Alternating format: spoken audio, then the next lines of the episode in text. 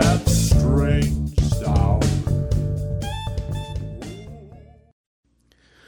Hi, and welcome to Strange Sound. This is Joe. Glad to be with you. Here we are again, another week. Today is, I'm recording this on Saturday, June 12th, 2021, just to put a stake in the ground, as it were, as I usually do. Likely that you won't hear this before the 14th.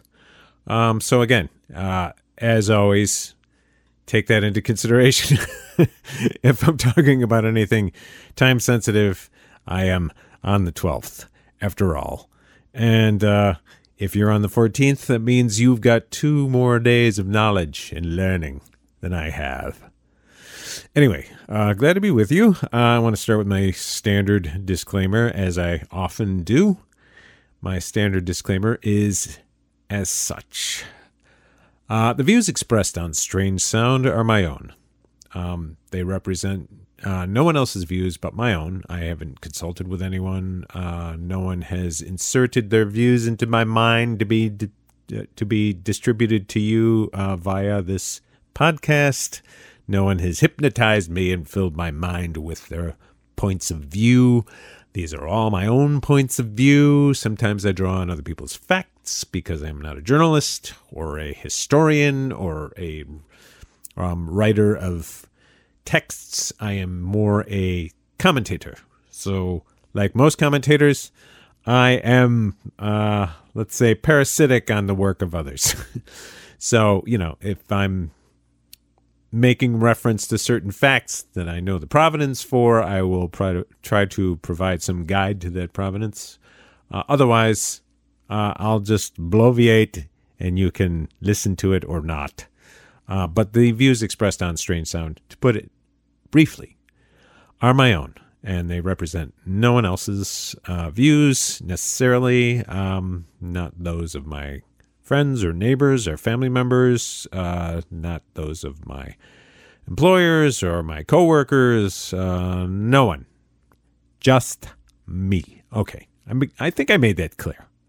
And I do this every time because my assumption is that some people listen to this for the first time.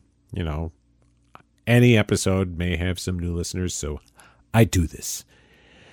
Enough said.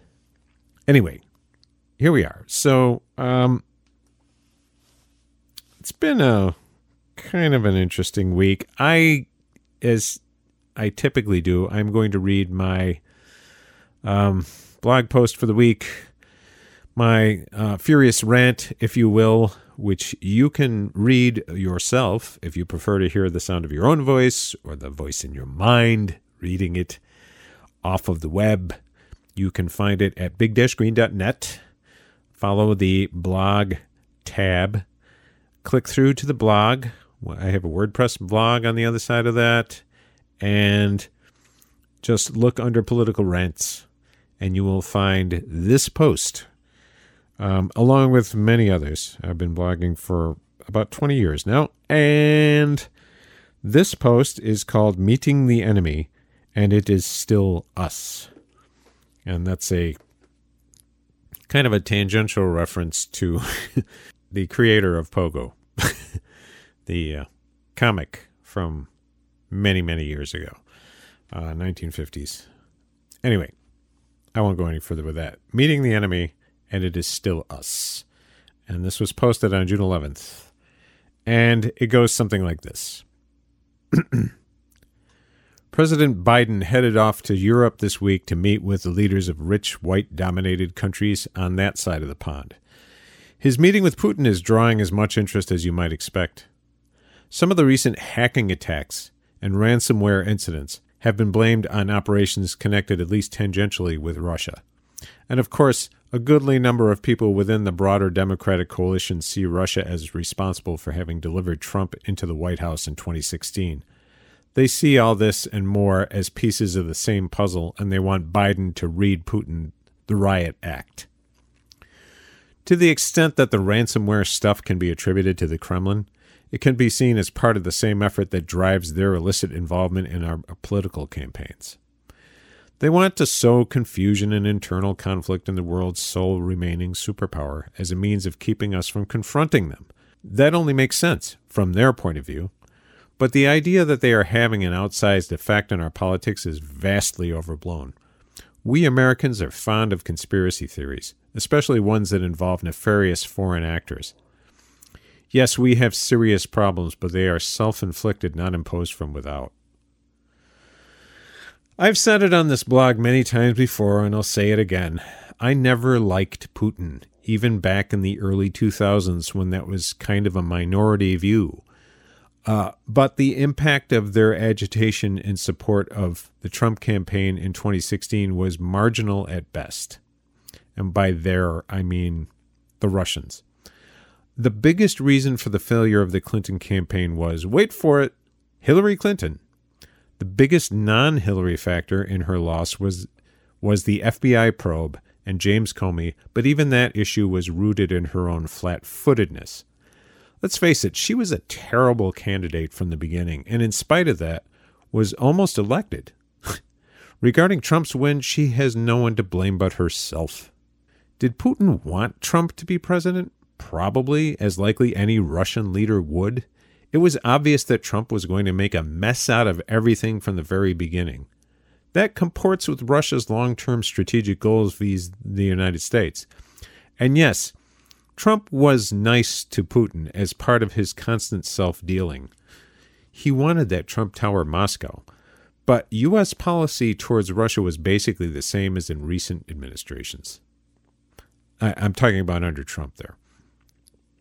As Americans, we have no idea what it's like to be a nation in the world that has to deal with the United States. The U.S. is the most powerful military, economic, and political player on Earth, and we don't exactly walk around on tiptoe. Basically, every other nation is dwarfed by our power and our influence, so they reach for whatever they can to throw us off. In the case of Russia, the most cost-effective methods of doing that include exacerbating existing divisions between political factions and perhaps making commodity prices, gas and beef for instance, go up. That's espionage 101. We do similar things in other countries, only from a position of power. What will Biden say to Putin? God only knows. It would be nice if he did some serious work towards de-escalation of differences, maybe reinstating the IMF treaty, etc. But only time will tell. When you have most of the power, you are inevitably tempted to wield it in increasingly arbitrary ways. That would be hard for Biden to overcome, and he shows no signs of doing so. Love you, Joe. Okay, I'm going to say, for my own part, that was a pretty ham-fisted blog post, and I was pretty unfocused, so I do apologize. I've done better. I've done worse. That's just the way it goes. I was a lot of times I think about what I'm going to write about on the blog early in the week, and it seems clearer to me then, and then by the time I get around to writing it, I've kind of lost the thread. So in this case, it was particularly egregious. But it's not that I don't agree with the basic underlying concepts and positions, which I myself understand because I am the writer and not the person who's either reading it or listening to it. I get that. Some of what I'm trying to communicate, I think are valid points, but I'm not sure I communicated them very well. So it was a little rangy. I was trying to take the occasion of Biden going overseas and meeting with his fellow national leaders in the G7, basically the rich countries, as an opportunity to talk about American power and American politics and our tendency to sort of look at ourselves as, look at a lot of our problems as being imposed by foreign actors, particularly as it relates to the Democratic coalition. It's certainly not something the Democratic coalition owns, right? I mean, the right is constantly blaming everything that's wrong with the United States, either on the left or on foreign actors or both, like the left being in collusion with foreign actors. And there's a certain amount of that obviously goes on with the Democratic coalition, Trump was a Russian puppet, you know, the Manchurian candidate, that sort of thing, which was kind of ridiculous. And the point I think the central point I was trying to make in this blog post was simply that the idea that Trump was made president by the Russians is just ludicrous. And it always has been. Yes, they were, the things that they did contributed to his win, but not decisively. I seriously doubt that. I've seen no evidence to indicate that they made a difference, a huge difference. They did what they could to discourage people. They tried to depress the vote. But did they depress the vote even as much as Americans did? No. Americans are experts. You know, American election officials in many, many states are tremendously expert at depressing the vote. You know, they've been doing it for over a century. I mean, they've been doing it forever. The more people that have become eligible to vote over the years, from people of color, or men of color at least, to women, and as the franchise is expanded, they have done their best they have ratcheted up the voter suppression to keep those people from fully participating in democracy. So, yeah, you know, the Russians, yeah, maybe they discouraged some people from voting. I don't know. Through Facebook posts, possibly. But I think it was pretty marginal. They do what great powers do when they are trying to trip up even greater powers, is that they try to sow dissension. They try to exacerbate existing divisions within societies. Like the United States, they can see where the divisions are, and they try to exploit those divisions to the extent that they're involved in the recent hacks that we've seen. They try to disrupt our economy to the extent possible. They're not super crazy about the current administration, but they don't trust any American administration. And the point I was trying to make there as well is that simply that, you know, I've talked about this in previous podcast episodes, and I don't want to sound like a broken record, but honestly, Trump and his administration represented a kind of bifurcated approach to foreign policy, in a sense.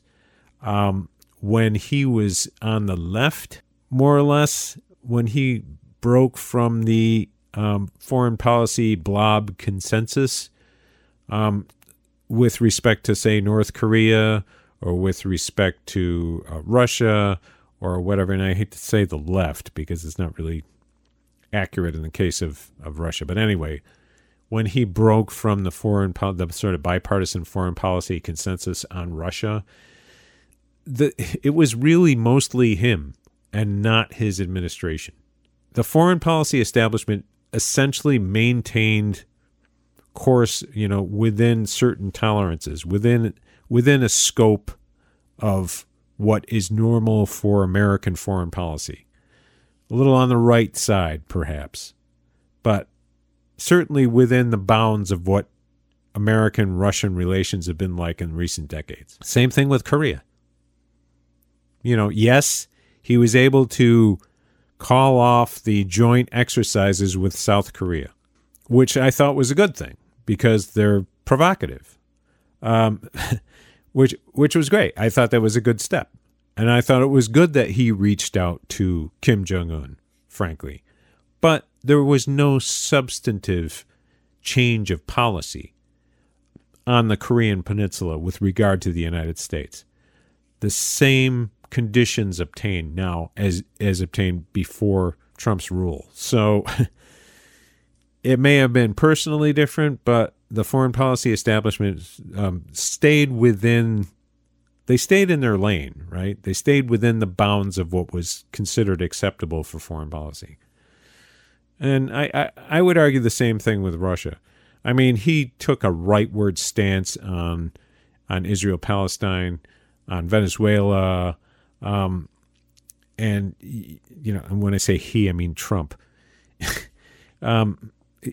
And in those cases, yeah, they steered American foreign policy towards the more aggressive side, though there weren't any major invasions during his 4 years in power. There were provocations. They were certainly ready to have a war with Iran, but they didn't quite get there. And they certainly provoked them. They put Iran on notice, as I remember. National Security Advisor. First days of the Trump administration. Mike Flynn standing up there saying, and we're putting Iran on notice. I remember thinking, oh boy, this is going to be a great 4 years. Starting out wonderfully, but then he was gone. Anyway, maybe it was Turkey putting Iran on notice. Who knows? I forget whose payroll he was on at that point. But again, I guess my main point is simply, was there a massive departure from American foreign policy during the Trump administration? There was some freelancing going on at the very top, at the very apex, and a little bit of like reality show, dazzle, let's say, but underlyingly not very much changed. They did, of course, move the embassy in Israel to East Jerusalem, which, I've thought about sort of writing to Tony Blinken and saying, have you considered moving your embassy in Israel back to Israel? Because right now it's not in Israel anymore. It's in East Jerusalem, which is not part of Israel, except in the minds of the Israeli government. Have you considered moving your embassy back to the country that you are sending an ambassador to, as opposed to occupied territory? But that's on my to-do list. Let's put it that way. So how can I expand on what I was writing about this week? Well, I'm not sure there's much more to say about it to the extent that I can define exactly what I was talking about. But Biden's foreign trip, announcing, what is it, 500 million doses of vaccine being contributed to the developing world. Well, that's nice. That's a down payment, one that won't be fulfilled, I'm sure, until sometime next year. That's a step in the right direction, but a very small step. There's a lot of people in the developing world. There's a lot of people in the non-white wealthy, non-wealthy world. And we should get them all shots. We should get them some shots as quickly as possible. I noticed that he left Venezuela out of the list because they have sanctions on them. I don't know whether Iran is included. I don't really know. My guess is that everybody we don't like is not included in the COVAX regime, which is crazy. And, again, just an extension of bad policy from the Trump administration. Has Biden departed from some of the more egregious breaches of arms control agreements between Russia and the United States? Not so far as I'm aware, though he has recommitted supposedly to START II. He has not recommitted the United States to the Open Skies Treaty.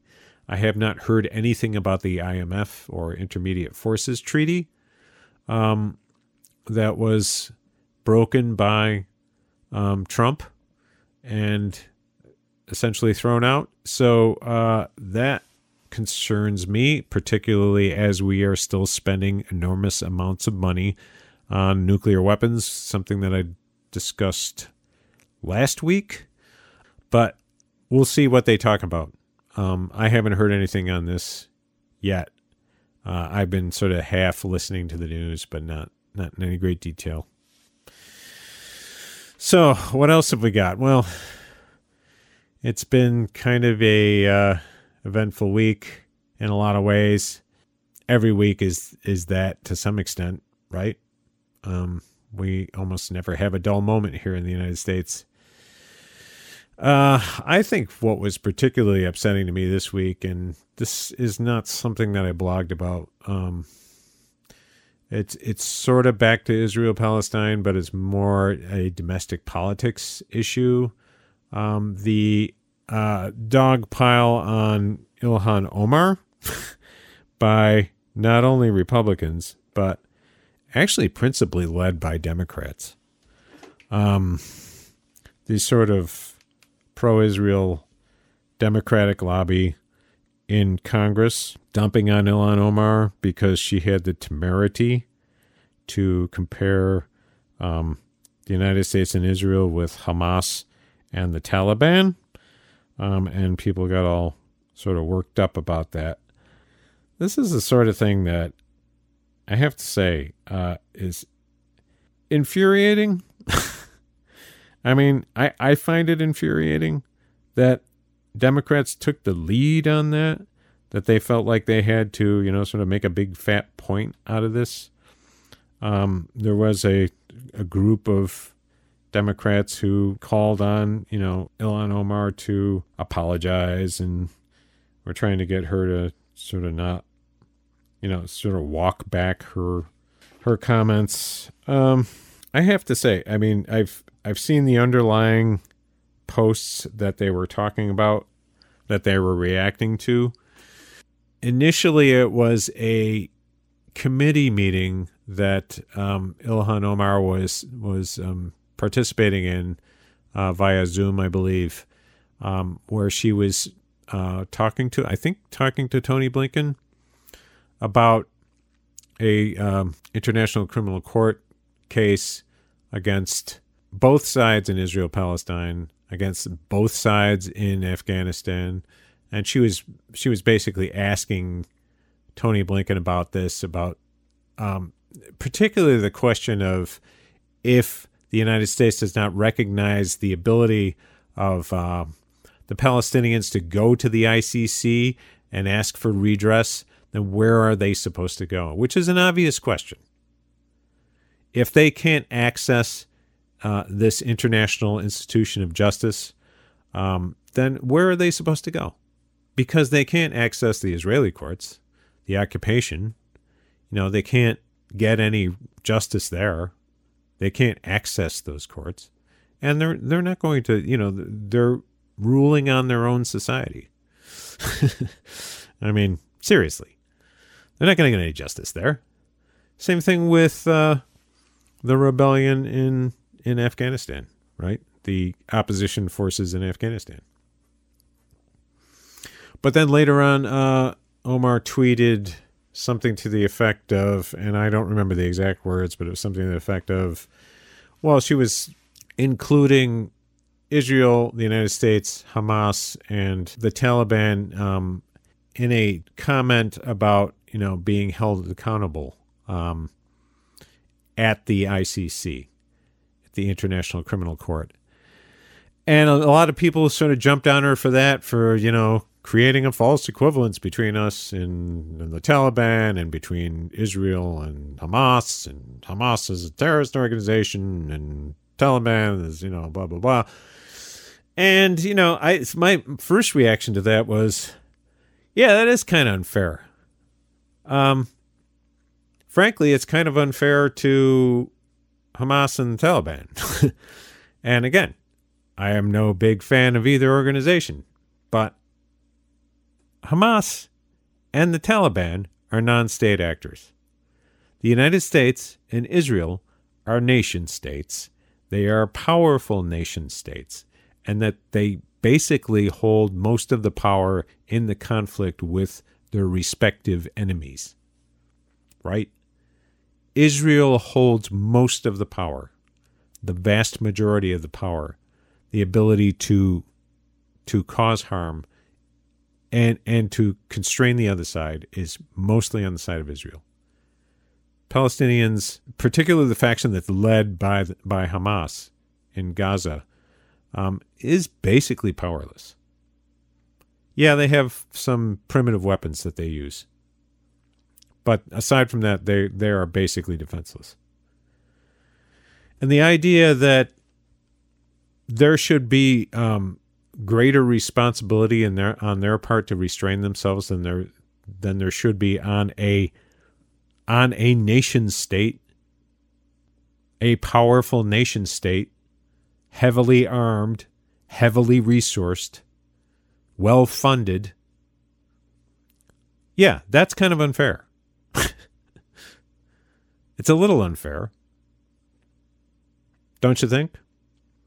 And I mean, if you're comparing the two things, let's be honest. By any metric, more damage is being done to the Palestinians by Israel than is being done on Israel by the Palestinians, and more narrowly by Hamas. Far more. It is very lopsided, always has been, and likely always will be. And you could say the same thing for Afghanistan, the United States, and the Taliban, right? Again, I'm no fan of the Taliban, but, you know, who's done most of the killing over there? And it bears reminding, too, that part of the irony of this kerfuffle is that the Taliban is the product of bad policy from decades ago on the part of the United States, just as Hamas is the product of bad policy on the part of Israel. Israel helped in the development of Hamas. It's a matter of public record. They talk about this in Israel. They don't talk about it very much to American audiences, but they do talk about it, and they have talked about it. And, you know, they did help Hamas become a thing. They supported Yassin, the cleric that founded Hamas, as a counterbalance to the PLO in Gaza, particularly. And obviously, we helped essentially found the Taliban because we wanted to give the Soviets a pain in the butt in Afghanistan. They were supporting a government that was friendly to them in Afghanistan in the 1970s and the 1980s, and we wanted to give them the biggest pain in the butt possible. So instead of supporting a secular opposition, if we wanted to support the opposition, we supported a hyper-religious, fanatical opposition because we thought that would be more corrosive. And so we poured money into it, lots of money into it. And through our efforts, in conjunction with the Pakistan state and Saudi Arabia, we produced the conditions that created the Taliban, the Mujahideen, and, you know, the establishment of extremist sort of Wahhabi madrasas all across Pakistan, you know, which deeply rooted this strain of Islam and this approach to Islamic jihad, you know, in Pakistani society where it had not been previously. That was established through our alliance with Pakistan and through our support of religious fundamentalist opposition to the Soviet-backed regime in Afghanistan. I've talked about this before, but it's very similar to what Israel was doing in the occupied territories during the same period, from the 70s forward, really from the 60s forward, because I think I heard Mehdi Hassan talk about this on the Intercept. He sort of encapsulates this much better than I possibly could, but Gaza was under the jurisdiction of Egypt prior to the 1967 war. There was a faction of Yassin, the founder of Hamas, was the head of a faction of the Muslim Brotherhood, which was a thing in Egypt and elsewhere. And when it was cut off from Egypt after the 1967 war, the Israelis started cultivating it as a counterbalance to the PLO. It bears reminding that not only was Sheikh Yassin sort of rooted in Gaza, but so was Yasser Arafat. Yasser Arafat had a power base in Gaza originally, and they saw this as a way of sort of counteracting the secular opposition to the Israeli occupation through the 1980s and through the Intifada years. And that, you know, it's blown up in their face, literally in some respects. So, I mean, that's, to me, that's the ultimate irony, is that they're like, oh, we're so outraged that she's comparing us with Hamas and the Israelis with Hamas and us with the Taliban. Yeah, well, you know, the shoe fits, right? Anyway, that's all I got to say about that. And that's pretty much all I have to say about anything. Yeah, I guess that's all I got. Not real talkative today.